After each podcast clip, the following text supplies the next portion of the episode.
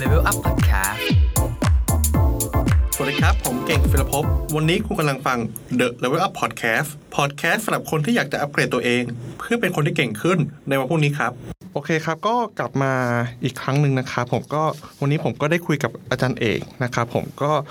อ่าอยากจะถามอาจารย์เอกในเรื่องของมุมมองในเรื่องของธุรกิจการศึกษาครับ ว่าในมุมมองของอาจารย์ตอนนี้ครับธุรกิจการศึกษาเป็นอย่างไรบ้างครับ ครับเอิ่มพูดในฐานะที่เป็นครูมา 14 ปี ครับ ครับ วันที่ถ้าย้อนเวลากลับไป 14 ปีที่แล้ว ไปถามว่าเป็นยังไงก็เป็นอย่างนี้แหละครับ คือมันไม่เปลี่ยนหรอก แล้วก็มีคนบอกว่าห้องเรียนจะอยู่ไหมอยู่อยู่แล้ว บรรยากาศในห้องเรียนอ่ะ กับบรรยากาศบนหน้าจอมันไม่มีวันเหมือนกันได้หรอก วันนี้ขอเปลี่ยนคำพูดตัวเอง ขอโทษในสิ่งที่เคยพูดไปเมื่อสิปีที่แล้ว ครับ ว่าไม่จริงอย่างรุนแรง คือมันไม่ได้เปลี่ยนเพราะว่าเทคโนโลยีเปลี่ยนนะครับ สิ่งที่จะเกิดขึ้นคือเราจะเห็นการเปลี่ยนแปลงอย่างรุนแรงในธุรกิจการศึกษา เพราะนักเรียนเปลี่ยน มันไม่ได้อยู่ที่เทคโนโลยีเปลี่ยน มันอยู่ที่นักเรียนเปลี่ยนจะบอกว่าบรรยากาศในห้องกับบรรยากาศในหน้าจอมันจะไม่เหมือนกันไหมคำตอบ ก็คงจะอย่างนั้นแหละ แต่ว่าน้องรุ่นใหม่เขาชอบหน้าจอมากกว่าในห้องแน่นอน อือฮึ ตอนเรียนมัธยมเนี่ยครูที่สอนไม่รู้เรื่องที่สุดเนี่ยก็คือครูเคมีที่อยู่หน้าห้องนั่นแหละ แล้วครูที่สอนไม่รู้เรื่องที่สุดก็คือครูภาษาไทยที่อยู่หน้าห้องนั่นแหละ และครูที่สอนรู้เรื่องที่สุดก็คืออาจารย์อุที่อยู่ในจอนั่นแหละ อืม แล้วครูที่สอนภาษาไทยรู้เรื่องที่สุด ก็คือครูลิลลี่ที่อยู่ในจอนั่นแหละ แล้วไม่เคยเจอครูลิลลี่กับครูอุตัวจริงเลย แต่จอทำให้เข้าใจในห้องไม่เข้าใจพฤติกรรมและวิธีคิดมันจะสลับด้านกัน แล้วทีนี้เนี่ยมันจะกลายเป็นว่า มันจะไม่ได้เหมือนเดิมอีกต่อไป ธุรกิจของการทำการทำเอ่อการศึกษา ก็จะเปลี่ยนแปลงไปด้วยพฤติกรรมของนักเรียนที่เปลี่ยนแปลงและวิธีคิดของนักเรียนที่เปลี่ยนแปลงครับ อืมโอเคแสดงว่าเหมือนที่อาจารย์พูดคือในเรื่องของติวเตอร์ต่างๆ อาจารย์อุคุลิลลี่นะครับเขาก็มีมาบทบาทมีเข้ามาเปลี่ยนแปลงคราวเนี้ยครับเอ่อเหมือนเทรนด์ในเรื่องของเออการเรียนออนไลน์เข้ามาอยากจะถามอาจารย์ว่ามันจะส่งผลอะไรต่อติวเตอร์ หรือรวมถึงการศึกษาในมหาลัยหรือมัธยมบ้างไหมครับ ผมมีมุมมองว่าคนที่ปรับไม่ทันก็ อือฮึ ก็แพ้ไป ก็เหมือนกับทฤษฎีวิวัฒนาการ ในวันที่โลกเปลี่ยนแล้วคน หรือสิ่งมีชีวิตทั้งหลายไม่เปลี่ยน ก็ extinct ซึ่งก็คือสูญพันธุ์ครับ ครับ สรุปคือก็คือสูญพันธุ์ครับสูญพันธุ์หมายความว่าไงคือ ถ้าไม่เปลี่ยนก็อยากจะให้มันอยู่ในห้องเหมือนเดิม ก็ได้เหมือนกันมั้ง แต่ว่ากลุ่มลูกค้า หรือกลุ่มที่เป็นนักเรียนก็อาจจะไม่ใช่กลุ่มใหม่ ก็จะต้องเป็นกลุ่มเดิมนั้นก็ต้องทำเรื่องของการศึกษาสูงวัย อืม การศึกษาต่อเนื่อง พวกนั้นก็คงไม่ว่ากัน แล้วก็อยู่ได้อีกหลายปีนะครับ เพราะว่าด้วยความคุ้นเคยของลูกค้าเพราะฉะนั้นจุดสำคัญคือกลุ่มเป้าหมายนั้นเป็นใคร แต่ถ้าท่านเป็นโรงเรียนที่ต้องเจอเด็กรุ่นใหม่ตลอดเวลา ท่านเป็นมหาวิทยาลัยที่ต้องแข่งขันกันรุนแรง ติวเตอร์ที่ต้องแข่งขันกันรุนแรง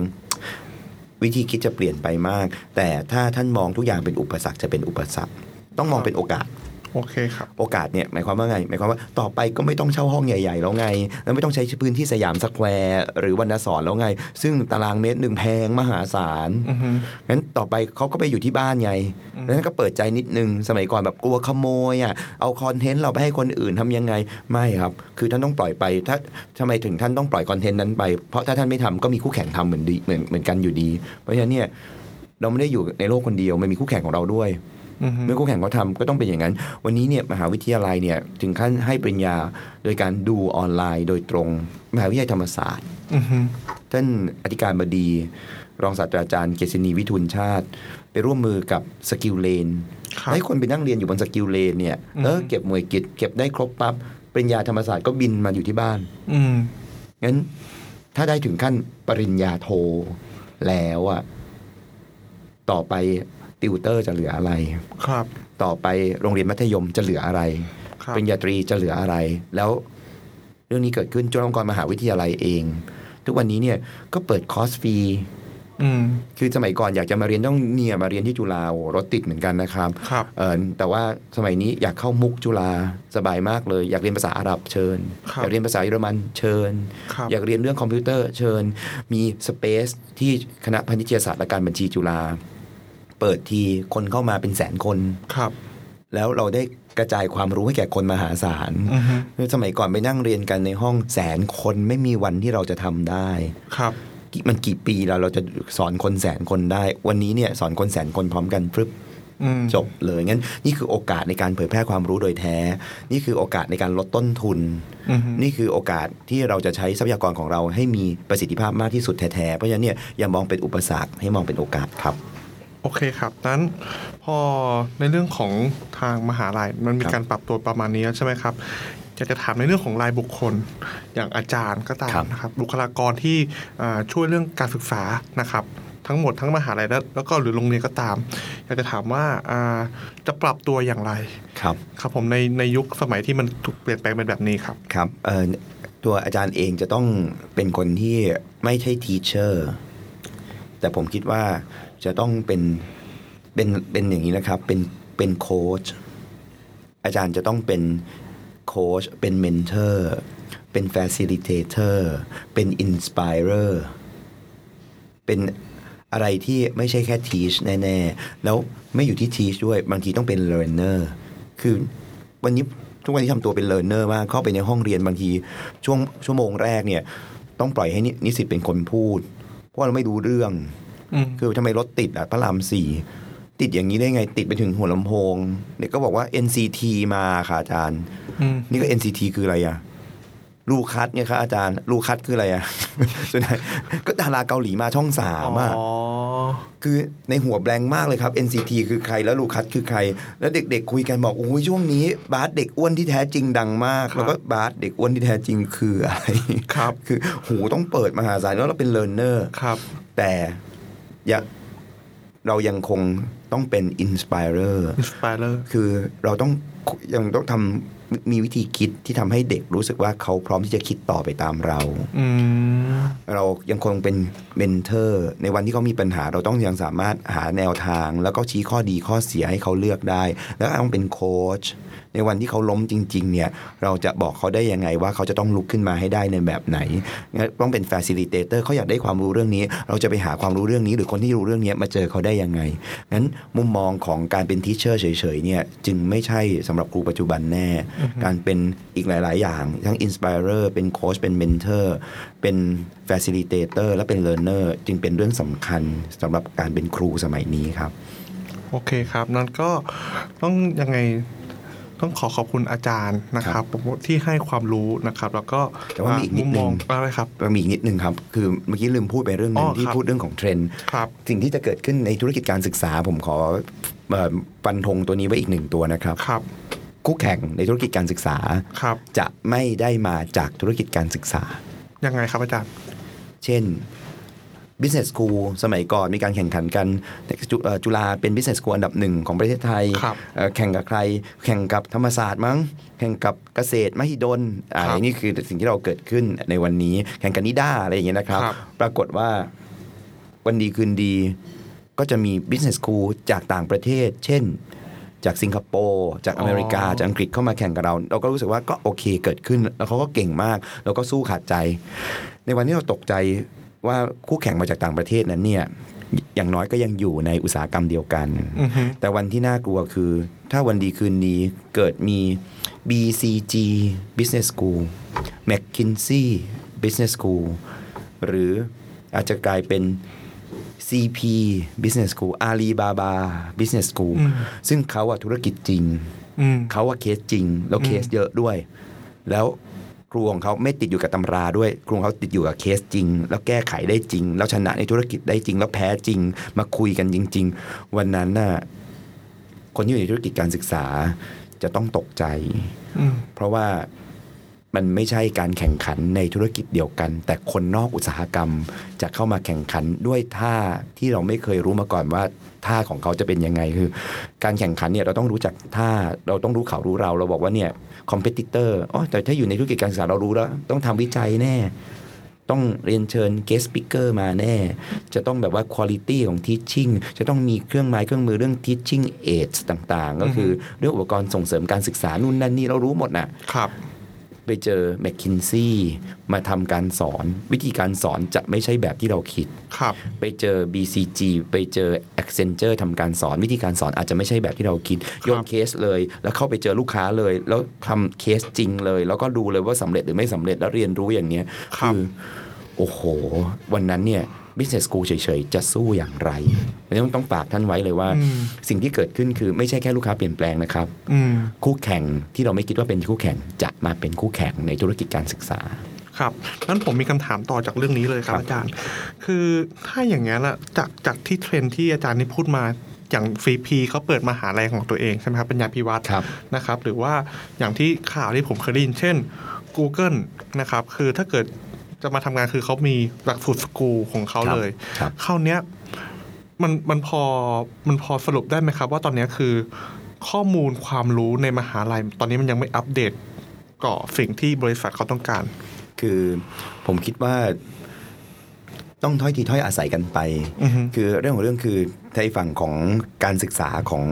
บริษัทต่างๆ ที่เกิดขึ้นตอนเนี้ยครับ ครับ จะเป็นฝั่งของ operation เยอะ operation ครับ แล้วก็เป็นฝั่ง current เยอะ อือฮึ current operation กับ current เป็นเรื่องของถ้าพูดภาษาคนปกติคือเป็นเรื่องปัจจุบันเยอะ อ๋อ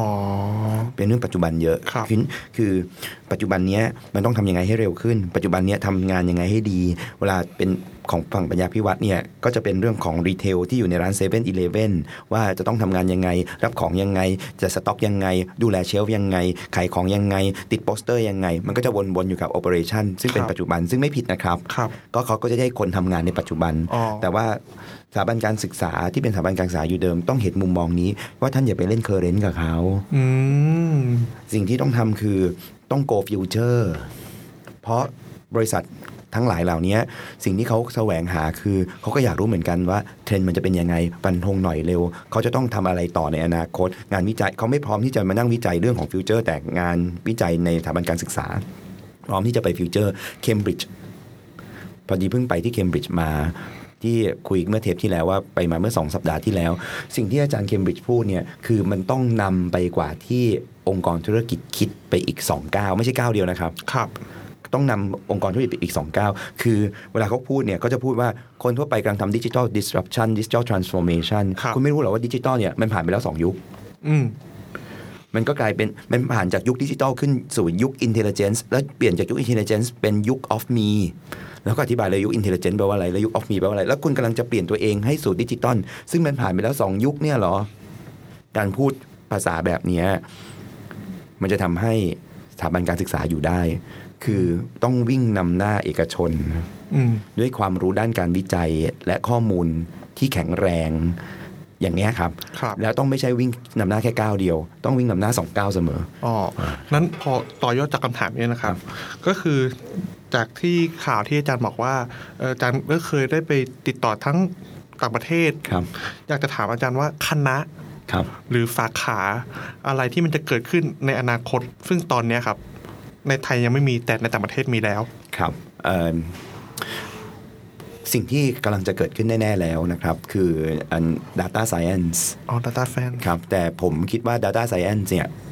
ก็จะโบราณในเร็วนี้ เพราะว่า data science ของต่างประเทศเกิดขึ้นมานานแล้ว ครับ แล้วก็แต่เมืองไทยก็กำลังจะเกิดที่จุฬาเนี่ยกำลังจะเปิดหลักสูตร data science นะครับ เป็นปริญญา อ๋อ ครับ อันนี้ก็เก๋ไก่ทีเดียว แล้วก็มีการพูดกันถึงกันเยอะมากทีเดียว แต่ผมคิดว่าวันหนึ่ง Data Science ก็จะมีการเปลี่ยนแปลงไป กลายเป็น Data Artist data artist